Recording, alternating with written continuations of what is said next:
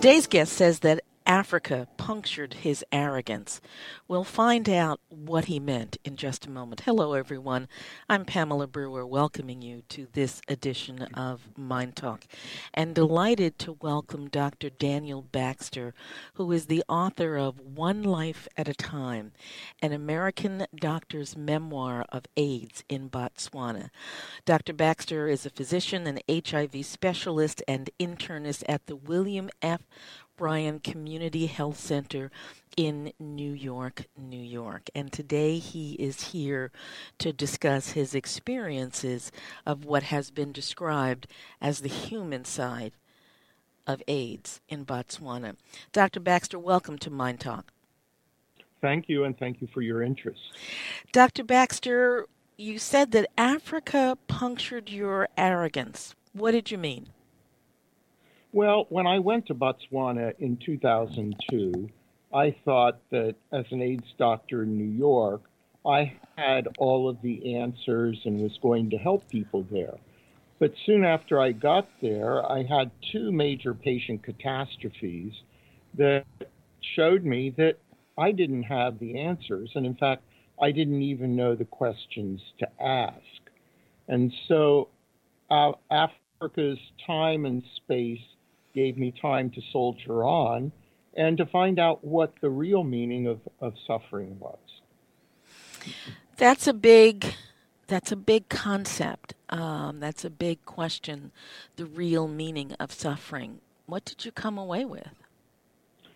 Well, it sounds trite to say, but ultimately I concluded that no one's suffering is any greater than anyone else's. I went to Botswana with an arrogance about American patients saying that they were entitled, privileged, and demanding, and that the suffering in Botswana was of a far greater magnitude. But ultimately, it took a patient dying in the hospital my last year there. She was 20 years old. Um, she was comatose when I first uh, took over her care. She had been raped by her pastor at age 13 and had probably suffered incredible, incredible woes and problems. And I realized that ultimately, if you try to categorize suffering and say someone's suffering is greater than someone else's, you really cannot understand and empathize with either of them the idea uh, that she was raped by a pastor at 13 and comatose at 20, that in and of itself, I would think, would have been heart wrenching to, to sort of wrap your heart around. Well, yes. Um, and my epiphany came when I looked at all of the other patients in her cubicle in the female medical ward at the main hospital in Botswana. And I realized that practically none of them were salvageable. They had end, end stage uh, AIDS and its complications.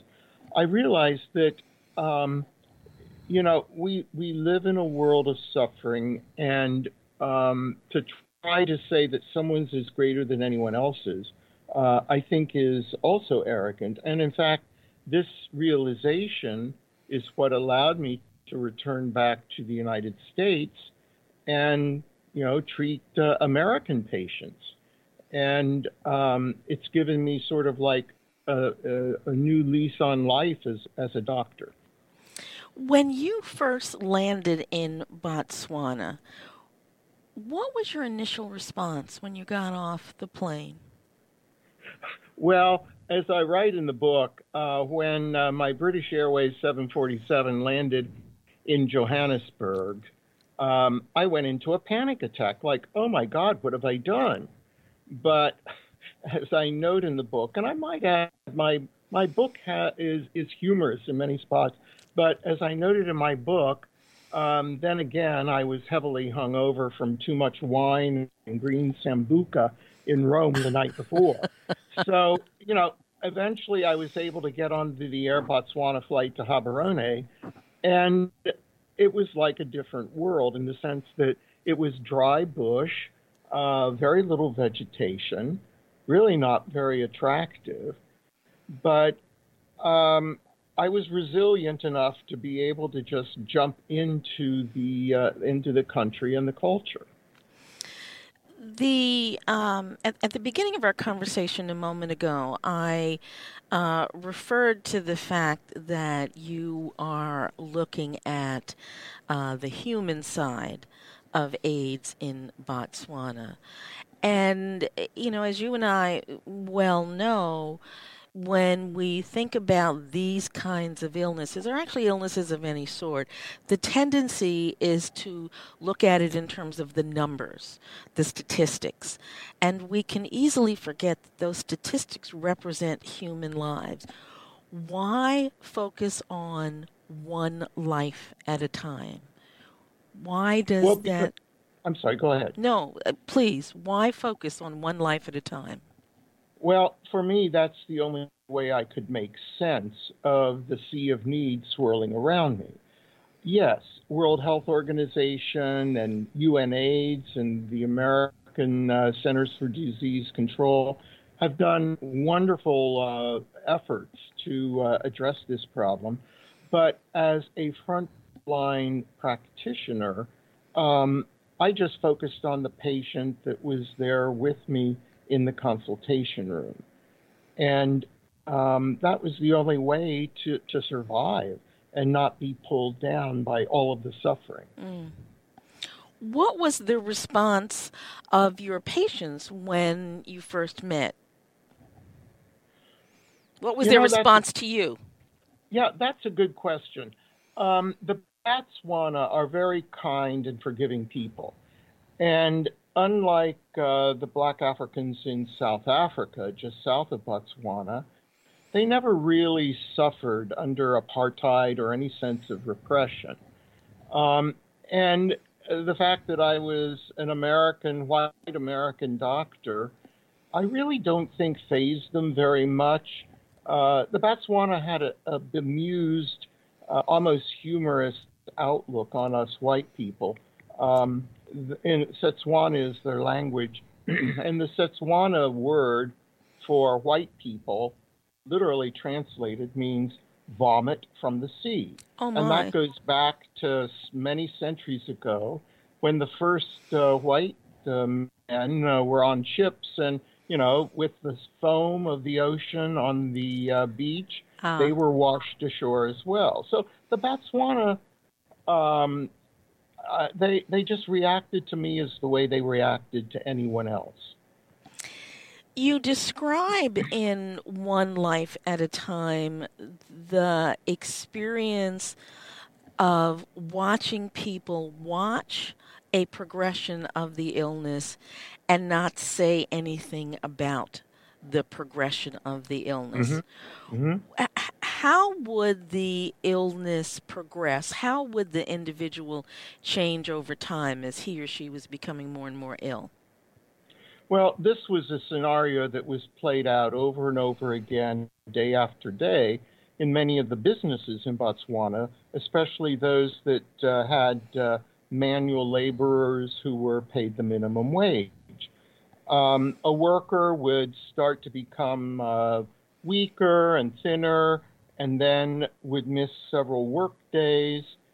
And then finally, word would seep in among his or her uh, uh, fellow workers that they had gone back to their home village, which is always a pre terminal sign. Huh. And then a couple of weeks later, word would come back that they uh, had died. So, for many of the, uh, especially uh, the minimum wage workers, the day laborers, um, HIV/AIDS was a mysterious illness, and they didn't talk about it. They tried to ignore it. And in ignoring it, they died. Exactly, and you you have to understand that whereas we had great stigma and intolerance back in the 80s and early 90s, and that, of course, has dissipated somewhat with the uh, life saving treatments that have converted HIV into a chronic illness. In Botswana, when I got there, the stigma, guilt, and shame was everywhere. And many people would sooner go to their graves than be HIV tested. Now, fortunately, that has changed over the past 15 years as the uh, treatment program in Botswana now has all HIV infected or close to all HIV infected patients on uh, uh, HIV treatments.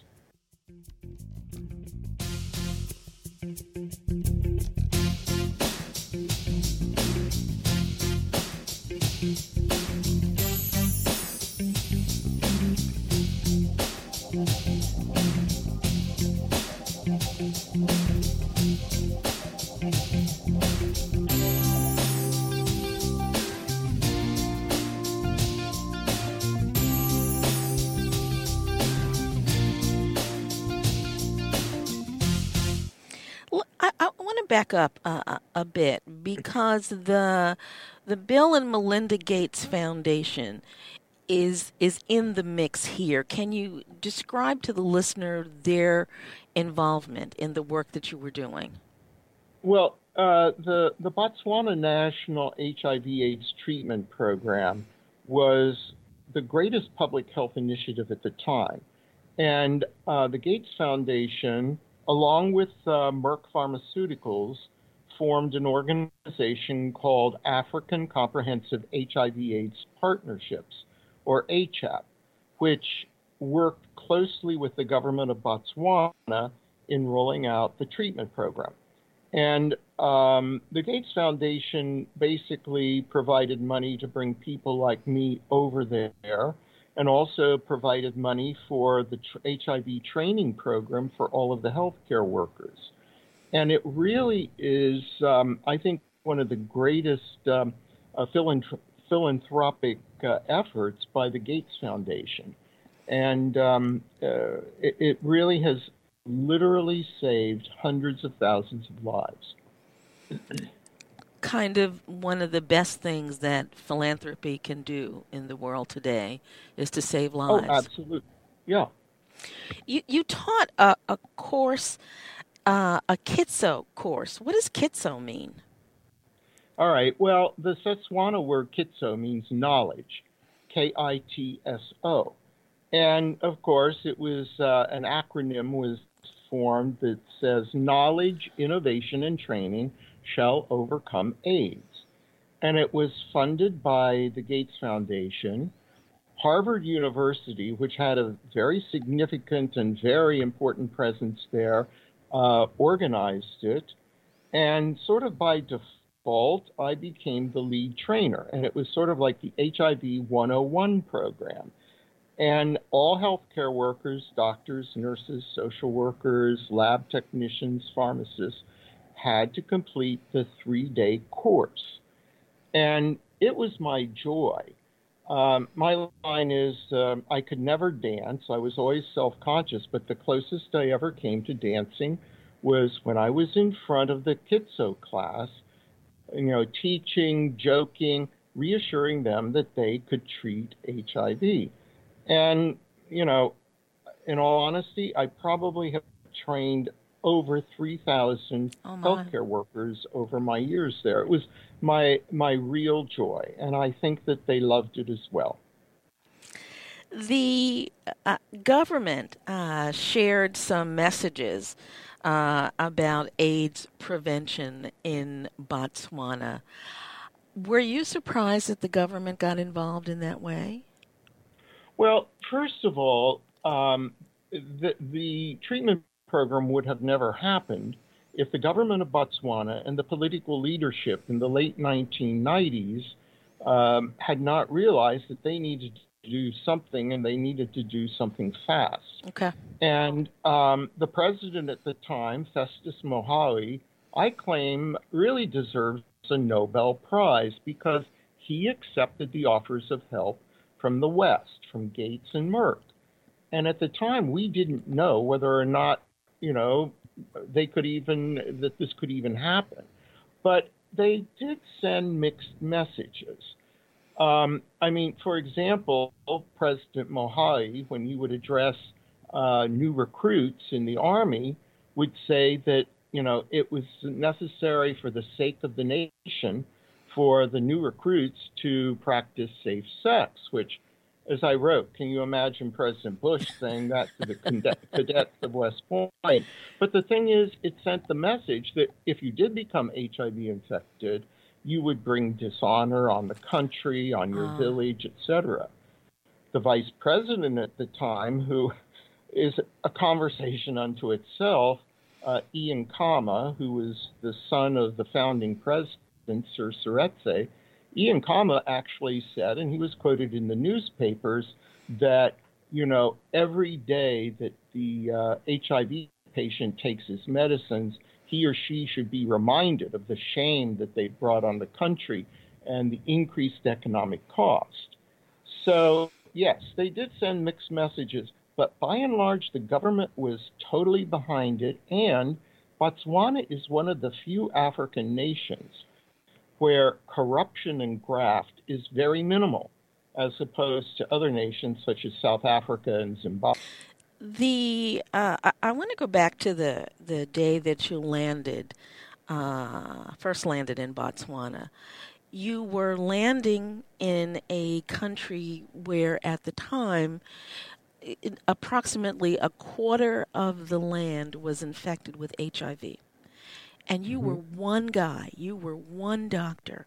When you first arrived in this almost one quarter land infected with HIV, were there other people did other people go with you did you go alone and, and, again i have to go back to a question that i've i've asked before how did i mean the the overwhelming concept of a quarter of the population. I mean, even if there were only 10 people living there, a quarter of the population is still a lot of folks. Mm-hmm. How'd you deal with it? And did you land there alone? Yes, I was totally alone. I accepted the job sight unseen. Um, I like to joke that um, I've always approached life the way I play chess, one move at a time. And I would add parenthetically, I almost always lose when I play chess. and so um, I, I, knew that I wanted to work in a developing country. Um, yeah, there were people there from the West uh, that I, uh, you know, worked with. Uh, I initially, although I was working for ACHAP, I also was associated with the University of Pennsylvania and uh, several of the doctors there I had met earlier when I interviewed for the job in Philadelphia. But um, yeah, I was basically by myself, but I've always been a loner. Um, and sure, I'm social, I have close friends and family. But um, for me, I thought uh, that just my music and my past experience in HIV uh, would help me. And as my book documents, I had a lot to learn. What did your family and friends say as you were packing to leave the United States, New York, to go to Botswana? Well, my mother, of course, worried, but she always worried.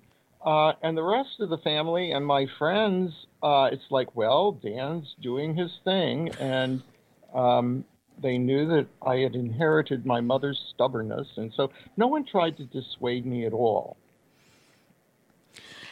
What would you say is the the state of understanding and treatment today, just worldwide, to the extent that you can comment on that? What's the state of awareness treatment for AIDS, HIV AIDS? I think that, I mean, we're light years ahead of the time of the late uh, 80s, early 90s when it was uh, stalking the gay community here and intravenous drug users. I think Africa is, is very, very enlightened. Um, they have far fewer hang ups that we in the West do. And you know, as I said, safe sex is discussed all of the time. Um, the biggest uh, area is Eastern Europe and Russia, where a lot of the HIV infections are transmitted by IV drug users, and then secondarily, men who have sex with men. And because of the closed societies there, there's a lot of uh, stigma. HIV is uh, criminalized. Here in the States, our major concern uh, is with certain populations, particularly young men who have sex with men, also uh, some of the minority communities. But again, pre exposure prophylaxis, taking a pill a day to prevent HIV infection, is also uh, addressing the problem there. Um, and yeah, I think that the outlook is good, except for the areas that I mentioned. There um, has been a growing number of women uh, impacted by HIV/AIDS. What do you think is going on there? Well, as I said earlier, it's the issue of gender inequality. I would say that the majority, or, or at least over 50% of my patients in Botswana, uh, were were women, um, and um, you know, as you know, women are caregivers. They're particularly vulnerable to HIV infection, especially when they feel they don't have a right to insist that their partner uses a condom. Mm. Um, but even then, that is uh, moving forward and is being addressed. Nowadays, social media is a part of everybody's life, almost whether they want it to be or not. Do you have any sense of the impact of social media, uh, in particular, on the await- awareness uh, of HIV/AIDS? Yeah, I mean, you you can't go on any sort of dating site without being uh, uh, informed about the importance of HIV infection. I think the social media have really uh, promoted the idea of pre exposure prophylaxis and the importance of HIV uh, testing. You don't hear as much about it here in the States as you do in countries like Botswana, however. Well, that's interesting. What do you think that's about? Well, in Botswana, they were facing the the extinction of their country, mm. and um, I mean, you would hear and still do on their radio and TV stations and on the billboards um, about you know condomize, condomize. Um, I mean, you couldn't go into a government ministry without seeing all sorts of posters about the importance of being HIV tested, or if you're positive, taking your medications every day, because they were facing uh, the possibility of their country imploding from the HIV uh, epidemic. Can you say a little bit more about the pre exposure medications? Okay, uh, this has been a major advance. I might add, parenthetically, uh, in my book, I discuss um, how I ended up being persona non grata with the American Centers for Disease Control and Prevention because of a pre exposure prophylaxis study that they were starting in Botswana. Uh, it's a, a, somewhat humorous and interesting story, but I won't go into it now.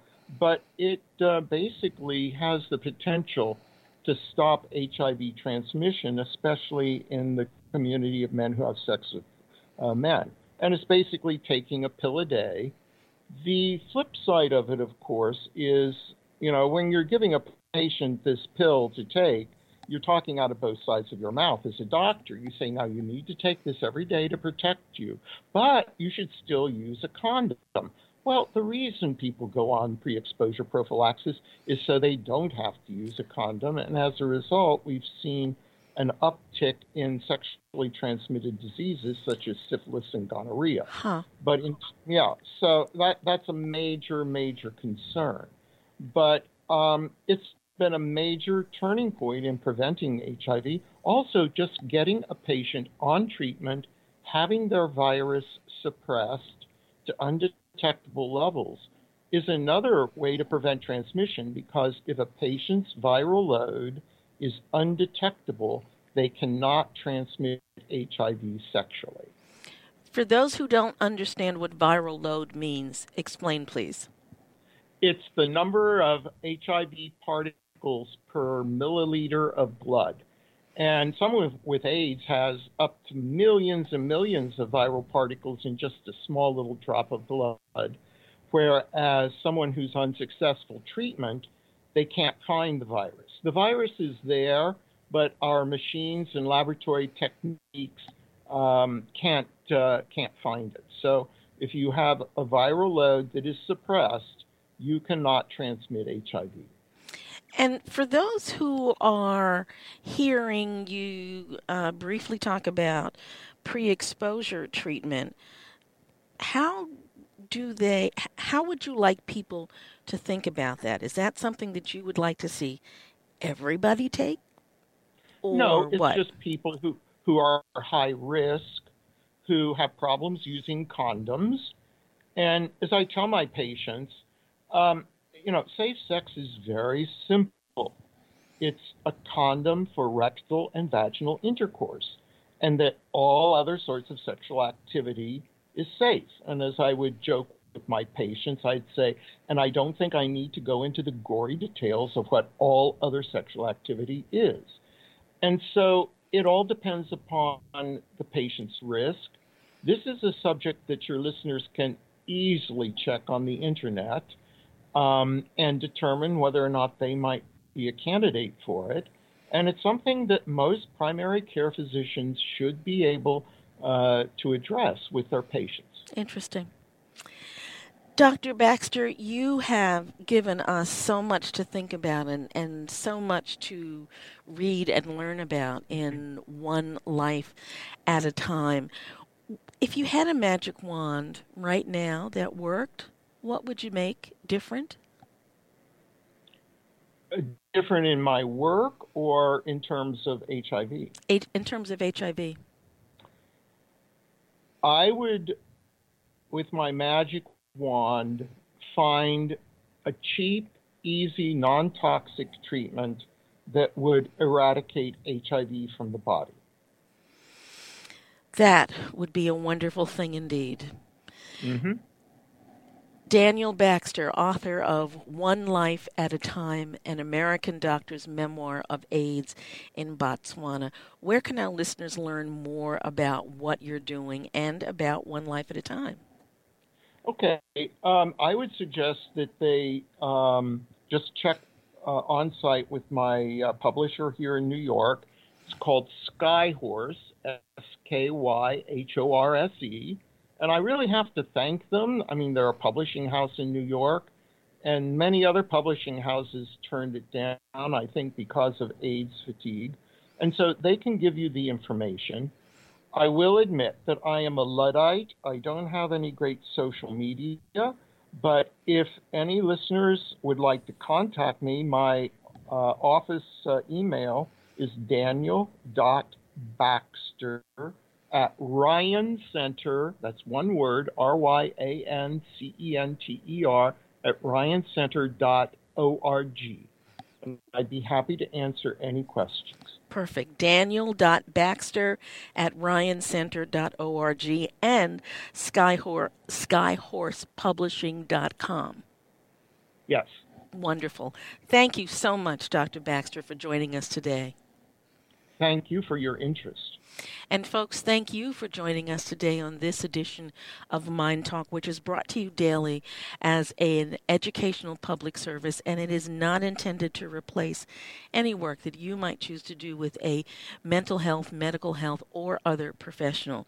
Remember, you can listen to MyNDTALK on demand by going to myndtalk.org. You can also download the MyNDTALK app from your iTunes or Google Play I'd love to know where in the world you are as you're listening to MyNDTALK today. So do send an email to me. That's Pamela, P A M E L A, at myndtalk.org. That's also the place to send any questions or comments you may have about today's program or any MyNDTALK program. And once again, that's M Y N D T A L K dot O R G. And folks, remember always, if it's unacceptable, it's unacceptable. You take care.